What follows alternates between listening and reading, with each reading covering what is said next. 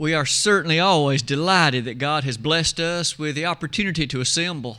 So many individuals in the world, in fact, on this very night would meet in a very more rigid and severe way than you and I do, perhaps under threat, perhaps under a great deal of adversity, and yet you and I can meet with the freedom of this particular hour and do so, recognizing that it's a joy, isn't it, to come together to offer our heartfelt worship and praise unto God. In fact, if I might go ahead and say that uh, please be making plans, if at all you can be with us Wednesday evening when we'll continue a study of the Revelation, the sixty-sixth and last book in the Bible, and what a beautiful book of encouragement. Last Wednesday evening, we gave some thought to at least some reasons as to why that book can, can be a challenging book, sometimes even a misunderstood book. But we use those seven reasons to motivate us, and we'll start in chapter one Wednesday night, looking at in an overview way some of the beautiful teachings to be found in that book. But for tonight, what about Joppa? To turn our attention to an interesting city of Old Testament lore, a city that will have much to teach you and me tonight about not only the geography of it, but also human choice and human will. And so as we begin our lesson tonight, by way of introduction, let's do so in the following way. You'll notice on this slide, I would ask you to consider how so frequently the Word of God puts before the hearers, not only in the ancient era, but you and me today. The Word of God, of course, was inspired, and it comes before you and me, and it puts a powerful message. There is a God in heaven. This is His will.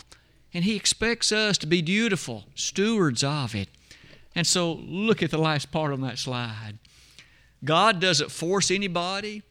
He will allow us to make our own choices. We'll see that so clearly tonight as we study, oddly enough, the city of Joppa. But the second point at the last part of that slide, there is even occasions when God puts that truth before us in very memorable ways, not only by way of individuals, but by way of events in certain geographical locations. And so without any further ado, if you please, why don't we turn our attention then and look first of all at the city of Joppa itself. Where was it located, and what kind of interesting things took place in its environs? You'll notice at the top of that slide, it was a city that in fact was mentioned on several occasions in the Word of God. You may notice it was situated about thirty-five miles from Jerusalem. It was more or less westerly from there. And in fact, I might even pause and make a quick movement to a map, and we'll revisit this slide in just a moment. You'll notice on that map, if you'll focus the spotlight of your vision over to the far left, if you're able to read that word, you'll notice the word Joppa right next to the Mediterranean Sea, five letters, right near the middle of that map going bottom to top. Joppa, you notice, was a seaport town. In fact, it was known for that. Many traders and mariners in the ancient world would ultimately unload their, unload their vessels at Joppa. And from Joppa, often matters were conveyed inland by way of mules and caravans, perhaps even chariots and things like that. But Joppa was a major trading center, not only for commerce on the ocean, but certainly, as I mentioned, carrying commerce even inland. You'll notice not only that in terms of Joppa, it was not only a geographical matter of importance, but let's go back to the previous slide. Some of the other places that that city was mentioned take you to verses like these. In Joshua nineteen, verse forty-six, after the land of Palestine had been conquered by Joshua and the other members of that group, they began to divide up the territory, and as they did so, Joppa was mentioned. In fact, it was a border city given to the inheritance of the tribe of Dan. Finally, you'll notice one more thing.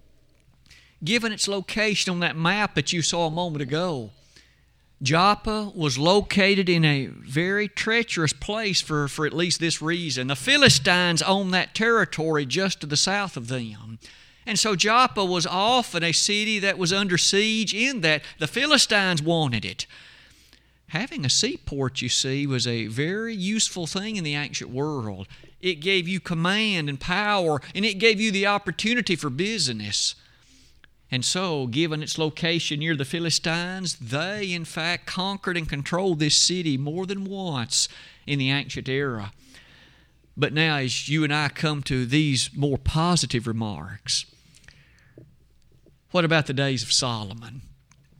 If you'll notice Second Chronicles two, verse sixteen, Solomon by that point had gained control. His father David had passed on, and Solomon had a tremendous building program. You and I might remember the noteworthiness with which he strove to construct and to build the tabernacle, what you and I would recognize as the temple. We might ask, where did the building supplies come from? Second Chronicles two sixteen tells us many of them were shipped in to Joppa and carried inland over to Jerusalem, where Solomon's workers used those particular matters to construct that temple. When you and I remember the sheer amount of materials required, no wonder the observation is made how significant it was that Joppa was a nearby seaport town.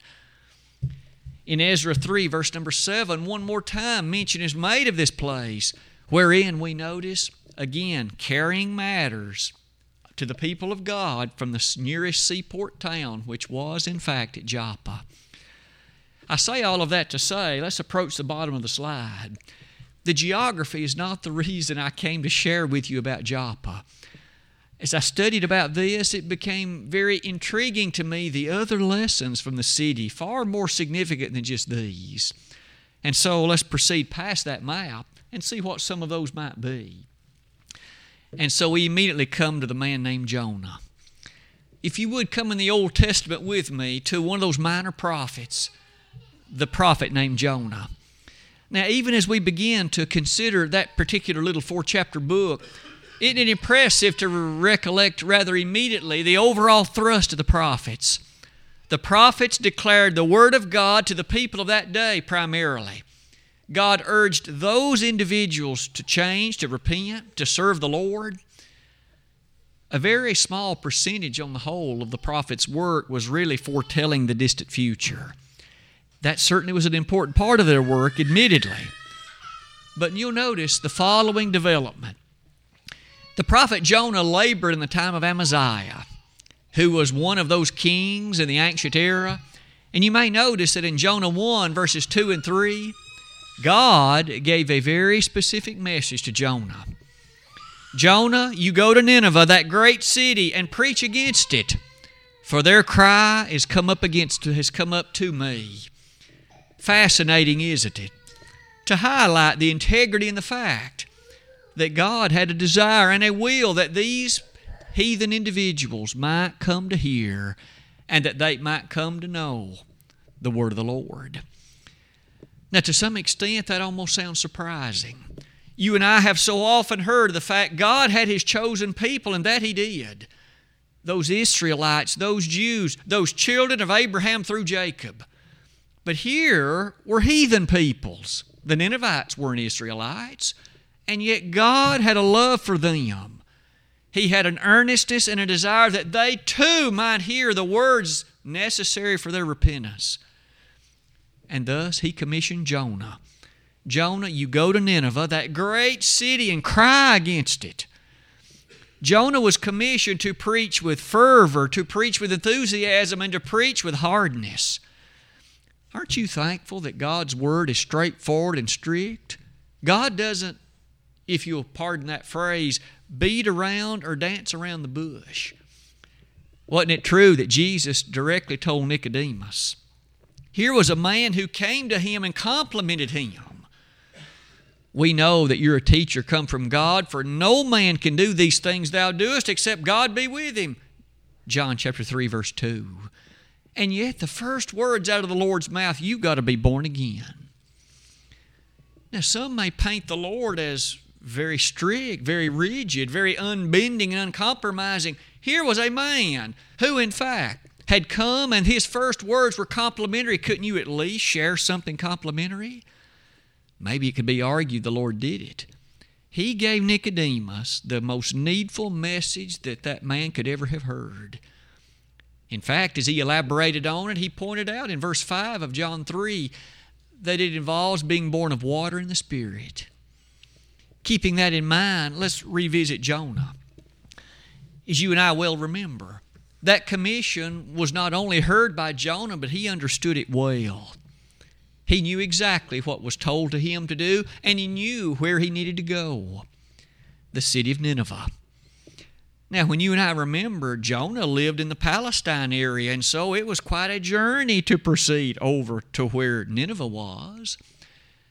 Let's look at another map. This map paints the following picture. I tried to highlight in it some features that point out a very interesting lesson. You'll notice at the bottom part on the right was basically where Jonah was living. And if you look up at the dashed line over much further to the right is where Assyria was. Nineveh was the capital city of the Assyrian Empire. God was telling Jonah, you go to your political enemy. You preach to them, you urge them, you admonish them, you motivate them and tell them that the God of heaven has a message for them. They've got to repent or they'll perish. And if they don't, in forty days, this city will be destroyed. That was strong. forty days is all Nineveh had. At this point, you and I well remember, though, what Jonah's initial reaction was. God told him to go to Nineveh, sure enough. And yet, on that same map, you'll notice that Joppa is highlighted. For the first thing that Jonah did was he proceeded to go to Joppa, and he boarded a ship. Immediately, you and I might wonder, you couldn't take a ship to go to Nineveh. At least nothing easy. Look at the other dashed line. If you follow that dashed line over to what would be your left, as far left as Jonah could possibly go, in that day and time, it was the border of the known world. You'll notice Nineveh is to your right, and that's where God told Jonah to go, but Jonah was interested in traveling as far left as he could travel. Keep in mind, God told Jonah, you go to Nineveh and preach. Jonah went to Joppa, boarded a ship, headed for Tarshish. It was again at the very edge of the known world. Immediately, you and I noticed something about what Joppa did, or rather what Jonah did. Let's go back to the previous slide. And I quote, Jonah rose up to flee to Tarshish. God gave him a message, and He gave him a commission, and he willfully and deliberately disobeyed it. He willfully and deliberately traveled the opposite direction with an absolute desire not to do what God told him to do. We learned something dramatic initially then about Joppa. What was it that prompted Jonah to react this way? We really don't learn that lesson until the fourth chapter of the book, but there it's painted very clearly. Why did Jonah not want to go to Nineveh? Because they were his political enemies, and he didn't want them to be saved. He wanted them to be lost, and he knew that the God of heaven was gracious, merciful, and loving, and if they repented, that God would forgive them. And he did not want them forgiven. That's strong, isn't it? Here was a prophet of God, one whose heart you might have thought would be made in the very nature of God, but it wasn't. God loved those people in that He wanted them to change their ways and to repent. But Jonah didn't want them to repent. He didn't want God to forgive them. He didn't want them to be saved. You and I today must certainly think with great care. If we don't love individuals, if we don't want them to be saved, are we like God would wish us to be? Are we behaving as God would want us to behave? We'll continue our saga, but as we close that slide, when Jonah boarded that ship headed for Tarshish, you'll remember that he was waylaid very carefully in chapter number two, because you remember he ended up spending some time in the belly of a great fish. Of course, there's an interesting record that leads up to it. Let's paint that picture somewhat briefly in the following way. As Jonah was aboard that ship headed for Tarshish, a great storm developed on the sea. It was boisterous, and the mariners, though they tried to maintain the stability and the direction of the ship, they were having great difficulty doing it. Finally, they came to appreciate this. Everybody on board needs to pray to his or her God that he, they may look with favor upon us. And can't you almost picture the humor? They come to Jonah. Pray to your God that he, he may, in fact, look with favor upon us. And they begin to ask some questions. Who are you? Where do you come from? And what's your occupation? Can you imagine the blushed look on his face when Jonah had to say, I'm a prophet? Well, what are you doing here? Your God told you to go to Nineveh and you're running away from him. And yet Jonah did tell them the truth. They ultimately threw Jonah overboard, because Jonah admonished them that you must do this because it is for my cause that this tragedy, it's for my cause this danger has come upon you. They threw him overboard, and as you and I remember, God prepared something. Not only did God prepare the great wind, earlier in that same chapter, He prepared the great fish too. There's another lesson in that for each of us. God prepares a lot of things to capture our attention, to shake us and wake us up and cause us to realize that there's a heaven to be gained and a hell to avoid. And may you and I realize the nature of living with wisdom and insight and prudence. Who is wise, and he shall understand these things. Prudent, and he shall know them, for the ways of the Lord are right. And the just shall walk in them, but the foolish shall fall therein. To borrow the wording of Hosea fourteen nine. Maybe in fairness, as you and I journey on that, you might come with me to chapter three. It is true that God ultimately commanded the, the fish, and it spat or vomited Jonah out on the, on the dry land. And one more time, God came to Jonah with a message. Jonah, go to Nineveh, that great city, and cry against it. To put it in the words of Jonah three, verse two, preach the preaching which I bid thee to preach. That's surely one of the finest Old Testament passages about preaching. Preach what God tells you to preach. And so it was that Jonah this time went to Nineveh. He didn't delay, he didn't procrastinate, he didn't sidestep the matter. He went directly and immediately to Nineveh. Chapter three, verses three and following detail that when he preached, they responded with gratitude and they responded with intense repentance. From the king, the great one of the empire, even all the way down to the animals. Even the people who lived there brought the behavior of the animals in light of beseeching God that He might show favor and patience toward them. They repented, and God spared them. The very thing that Jonah didn't want is what God did, and Jonah knew that God was gracious, and he knew that God was merciful and forgiving. Aren't you thankful that God's merciful and forgiving? Aren't you thankful that there is a God in heaven who understands our failures, but He doesn't tolerate them? And when you and I in repentance and in urgency and with a contrite heart will turn to Him, He will forgive. His Son came to die on a cross to document that truth. May you and I never think that we can do anything that cannot be forgiven. It can be. There is no sin the blood of Christ cannot forgive.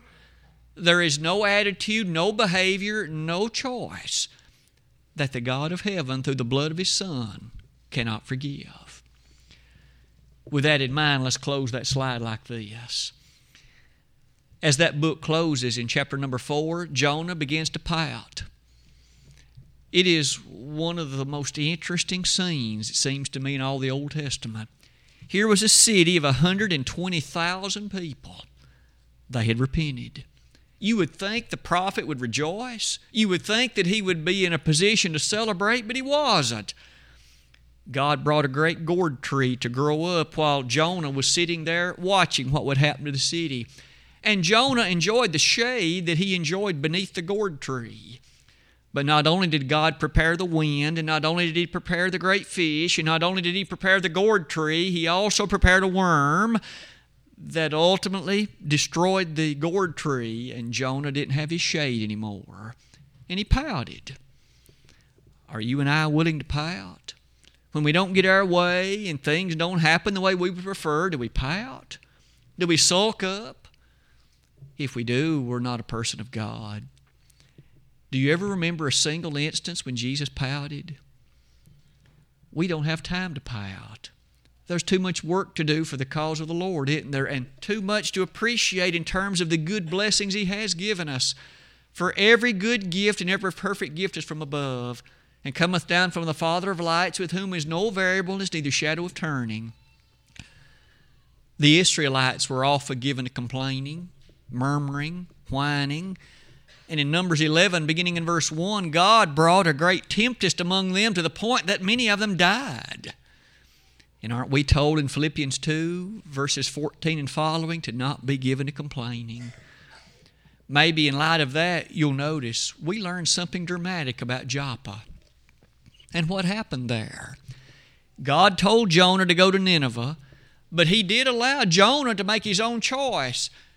And Jonah chose to go to Joppa and to flee from the commission that God had given him. He chose to try to go to Tarshish. What a dramatic lesson about the opportunity that's ours. God lets us make the final decision. If you'll hold those thoughts in mind, though, I would invite you to look at another scene in the Bible wherein Joppa played a significant role, and then we'll come at the end of the lesson and bring all this back together one final time. The next one's the Apostle Peter and his relationship to the city of Joppa. Would you journey with me to Acts chapter nine? The lesson text that was read a moment ago was taken from that chapter, and in it we have the opportunity to see one more time the placement and an interesting event at Joppa. I would invite you to start in the following way. The Apostle Peter is the central figure on earth in the first twelve chapters of the book of Acts. In many ways, you can divide the book of Acts along that particular line. First, it was Peter and the church at Jerusalem. But then we notice, beginning in chapter thirteen, Paul takes the ascendancy, and we read about his missionary evangelistic campaigns, and we study about the features of all the good work throughout the empire that Paul was able to accomplish for the Lord Jesus Christ. But at this point, you'll notice that Peter came to a city known as Lydda in Acts chapter nine, verses thirty-two and following.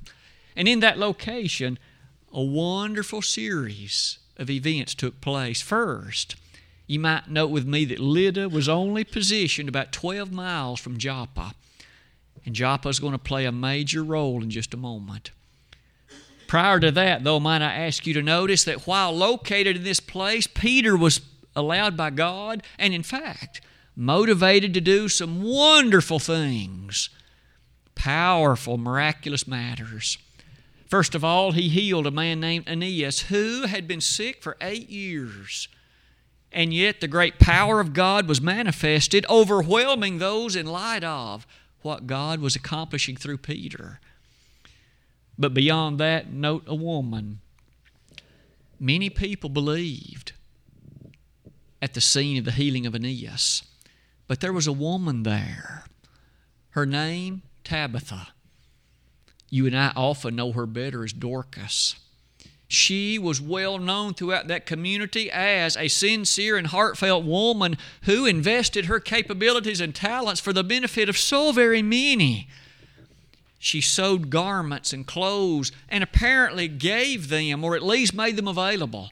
And so very many were moved and compelled by her generosity and her goodness and her spirit of interest in serving the Lord. She had been a motivating factor, it would appear, for so very many, but the fact is, she died.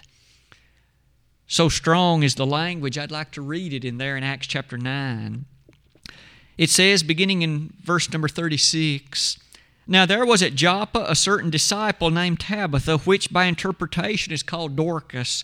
This woman was full of good deeds, or rather good works and alms deeds, which she did." That language is very telling. Here was a lady who, it says, was full of good works. She truly had given herself for the service of the Master. Now, you and I know there were restrictions on what a woman could do, but look at how she did use what her talents were for the blessed benefit of so many, because look at the next verse. And it came to pass in those days that she was sick and died, whom when they had washed, they laid her in an upper chamber. And forasmuch as Lydda was nigh to Joppa, and the disciples had heard that Peter was there, they sent unto him two men, desiring him that he would not delay to come to them. Then Peter arose and went with them. When he was come, they brought him into the upper chamber, and all the widows stood by him weeping, and showing the coats and garments which Dorcas made while she was with them. We have an immediate reflection on the good work that Dorcas had done. You'll notice the widows were there and others. She apparently had been a strong force to help make sure they had the clothes that they needed. She made them garments. She made them those things necessary to maintain their warmth in the times of cold, to maintain their modesty and decency. Dorcas did this. Among other things, doesn't that remind us, whatever talent you and I have, may we remember God gave it to us. And He does intend that we utilize that for His glory, to carry out His will, to be a blessing to His kingdom. And may we always, among other things, use Dorcas to remind us of that truth. But this woman had passed away. And you could see what a motivating matter it was. They were saddened in Lydda. In fact, they were so saddened because this wonderful Christian woman and all the good works that she had done was now no longer with them. You'll notice that so moved were they that they knew Peter was not that far away, only twelve miles. In haste, they desired to send to him, hopeful that something he might be able to do. The language again of verse number thirty-eight ends like this: desiring him that he would not delay to come to them. The sister whom they loved so much and who had done so much for them, she's ill, she's sick, in fact, things don't look good. They were very serious. Please don't delay. Come at once. As you go back to the slide, you'll notice that the kind of description given of these ladies brings us to notice that the circumstances of those disciples, they sent two emissaries, two men, and they sent those men to Joppa because Peter was there. Now, just like Jonah a few moments ago in our study, Peter had a decision to make. God had told Jonah to leave those positions at that time and go to Nineveh. Jonah went to Joppa and went the opposite way. He didn't follow the, the, the commission that God had given. This time, Peter was at Joppa. One more time, a commission, a moment is presented. Peter had to decide, will I go from Joppa to Lydda, or will I go from Joppa away from what God had wanted? And of course, as you and I close that slide, what a dramatic difference. Isn't it true that Jonah left Joppa going away from God? Peter left Joppa going to where God wanted him to go. And what a great thing developed. When he went, he raised, of course, Dorcas back to life, and the great power of God was seen, and many people believed. The cause and the work of God was motivated, compelled, and moved in that region. But perhaps the last slide, let's pull all of that together, highlighting not only some of the things we've said. Jonah had a heart that wasn't very receptive to the command of God. In fact, he didn't want to do what God said, and he didn't at first do what God said. On the other hand, Peter did what God said, and Joppa was the center city in both instances. The question for you and for me: are we more like Peter at Joppa or more like Jonah at Joppa?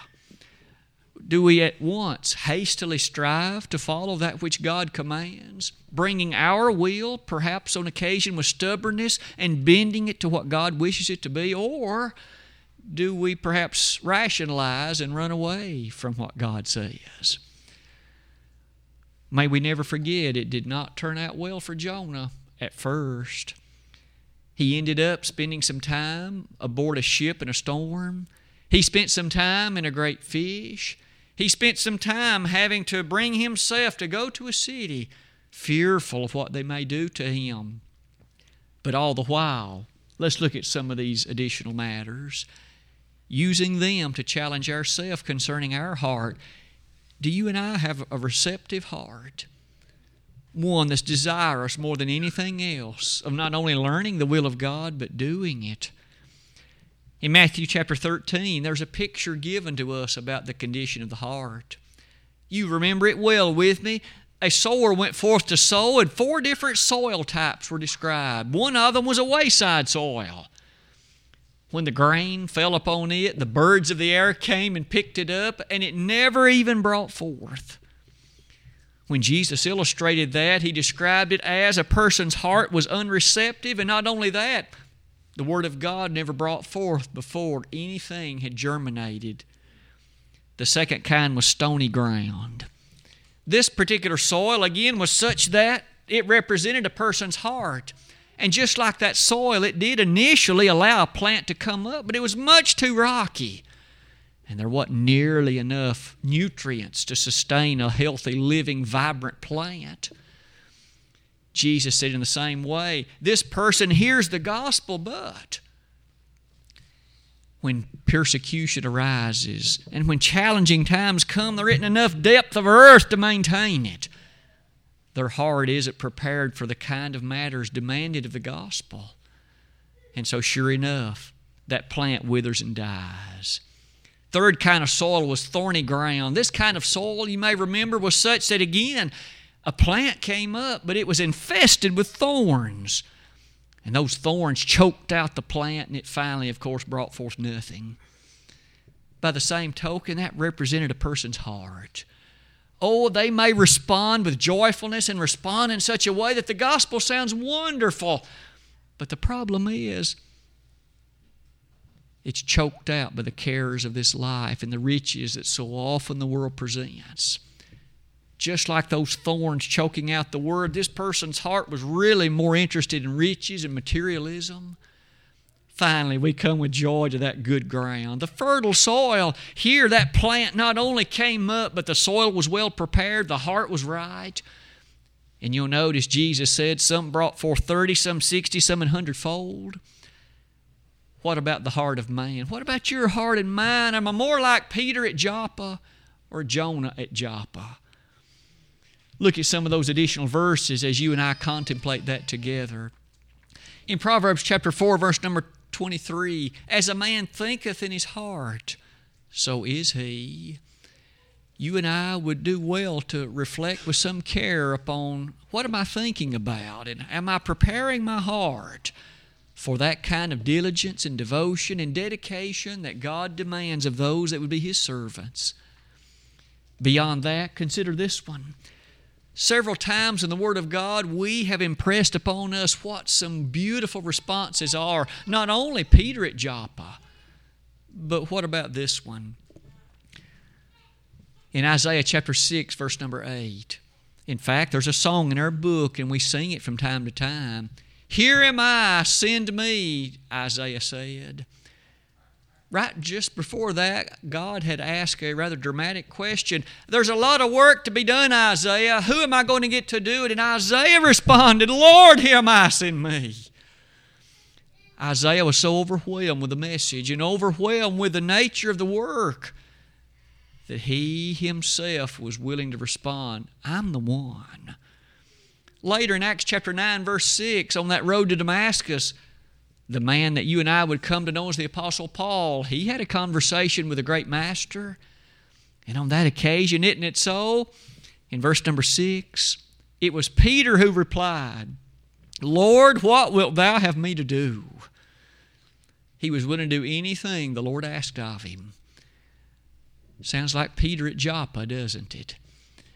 One more time, maybe we can notice some of those additional passages, some taken from the Old Testament, some from the New. When it comes to the Word of God, how sweet it is. Sometimes we think about that kind of phrase, but doesn't it so aptly apply? In Jeremiah fifteen, verse sixteen, didn't the ancient prophet respond like this? Thy words were found, and I did eat them, and thy word was unto me the joy and rejoicing of mine heart. In Psalm one nineteen, verses fifty, or rather verses one oh three and one oh four, how sweet are thy words to my taste, yea, sweeter than honey to my mouth. The prophet, the man David, wasn't talking about things like fruit. He was talking about the Word of God. How sweet are thy words to my taste. Is God's Word sweet to you and me? Peter, it seems, couldn't wait to get to the place wherein he could share at Lydda the beautiful truth of the gospel. On the other hand, Jonah turned and went the other way. Look at this verse with me in Acts seventeen, verse number eleven. Speaking of that church in Berea, on that second missionary journey, Paul had had to leave Thessalonica in some very unfavorable circumstances. In fact, there were those there who were so antagonistic, and yet when he came to Berea, he said of them, these were more noble than those in Thessalonica, in that they received the word with all readiness of mind and searched the Scriptures daily whether those things were so. The Word of God was sweet to them. What a noble example the Bereans are. Sounds again like they were more like those Peter at Joppa than Jonah. One last observation, and the lesson tonight will be yours. The same choice that Jonah and that Peter had, in principle, is the same kind of choice that you and I have. Joppa merely happened to be a place that occupied a role in each, in each one of those instances. But just like Jonah had the opportunity to make a response, to make a decision, so too did Peter, and they chose very differently. Doesn't that remind us? God does allow us to make the choice. He won't force anybody to serve Him. He'll force nobody to become a Christian. But oh, how He encourages, He implores, He insists, but He will let us make the final choice. Come unto me, all ye that labor and are heavy laden, and I'll give you rest. Take my yoke upon you, learn of me, for I am meek and lowly in heart, and you shall find rest unto your souls. For my yoke is easy and my burden is light. That text of Matthew eleven, verses twenty-eight to thirty, perhaps reminds us of that scene in Jeremiah six, verse sixteen. Thus saith the Lord, stand ye in the ways and see, and ask for the old paths, where is the good way, and walk therein, and ye shall find rest for your souls. But they said, we will not walk therein. That has to be one of the saddest refrains in all the book of Jeremiah. God implored them, encouraged them, please come and take the water of life, but they wouldn't do it. You see, God lets them make the final choice just like He lets you and me. Tonight, maybe you have reached a position when you've reached the Joppa in your life. Will you heed the calling of the Master and do what Peter did at Joppa and serve the Lord? Or will you run away like Jonah tried to do? Rest assured, when it comes to God, you can run, but you cannot hide. He sees all, He knows all. He knows what you and I are doing in life, and He knows where we're headed. And if we're running from God, it's nowhere good. Tonight, if there would be one or more in this audience that would be in a position that you'd like to make a public response to the gospel's call of invitation, we'd be delighted to assist and to help and to encourage. In fact, the whole congregation would celebrate with you. May I say, if you've never become a Christian, it is an overwhelming birth into Christ that you need to experience. It doesn't happen by the say-so of man. It happens by the declaration of God through the Lord Jesus Christ. The church belongs to Him. Only He can add you to it, Acts two forty-seven. If tonight there would be someone in that position, believe in Jesus with all of your heart as the Messiah come from heaven. He did say in John fourteen six, except ye believe I am He, you shall die in your sins. For I am the way, the truth, and the life. No man cometh unto the Father but by me. Upon that, repent of your sins, confess His name, and be baptized. If you have done that, and perhaps on your journey you have faltered and failed in such a way that you've brought reproach upon yourself, upon the church, upon the Lord that died for you, don't continue in that state. Just like we noticed in terms of the Laodiceans this morning, they were admonished, repent. Revelation three, verses nineteen to twenty-one. Tonight, why don't you repent and make confession of those errors and let us pray to God on your behalf. You could leave this building tonight and pillow your head with comfort, with security, with the knowledge that you are a faithful child of God. If we could help you tonight in either of these ways, we'd be delighted to do it. The song of encouragement's been selected, and if we could help you now, why don't you let that be known at this convenient time while together we stand and while we sing.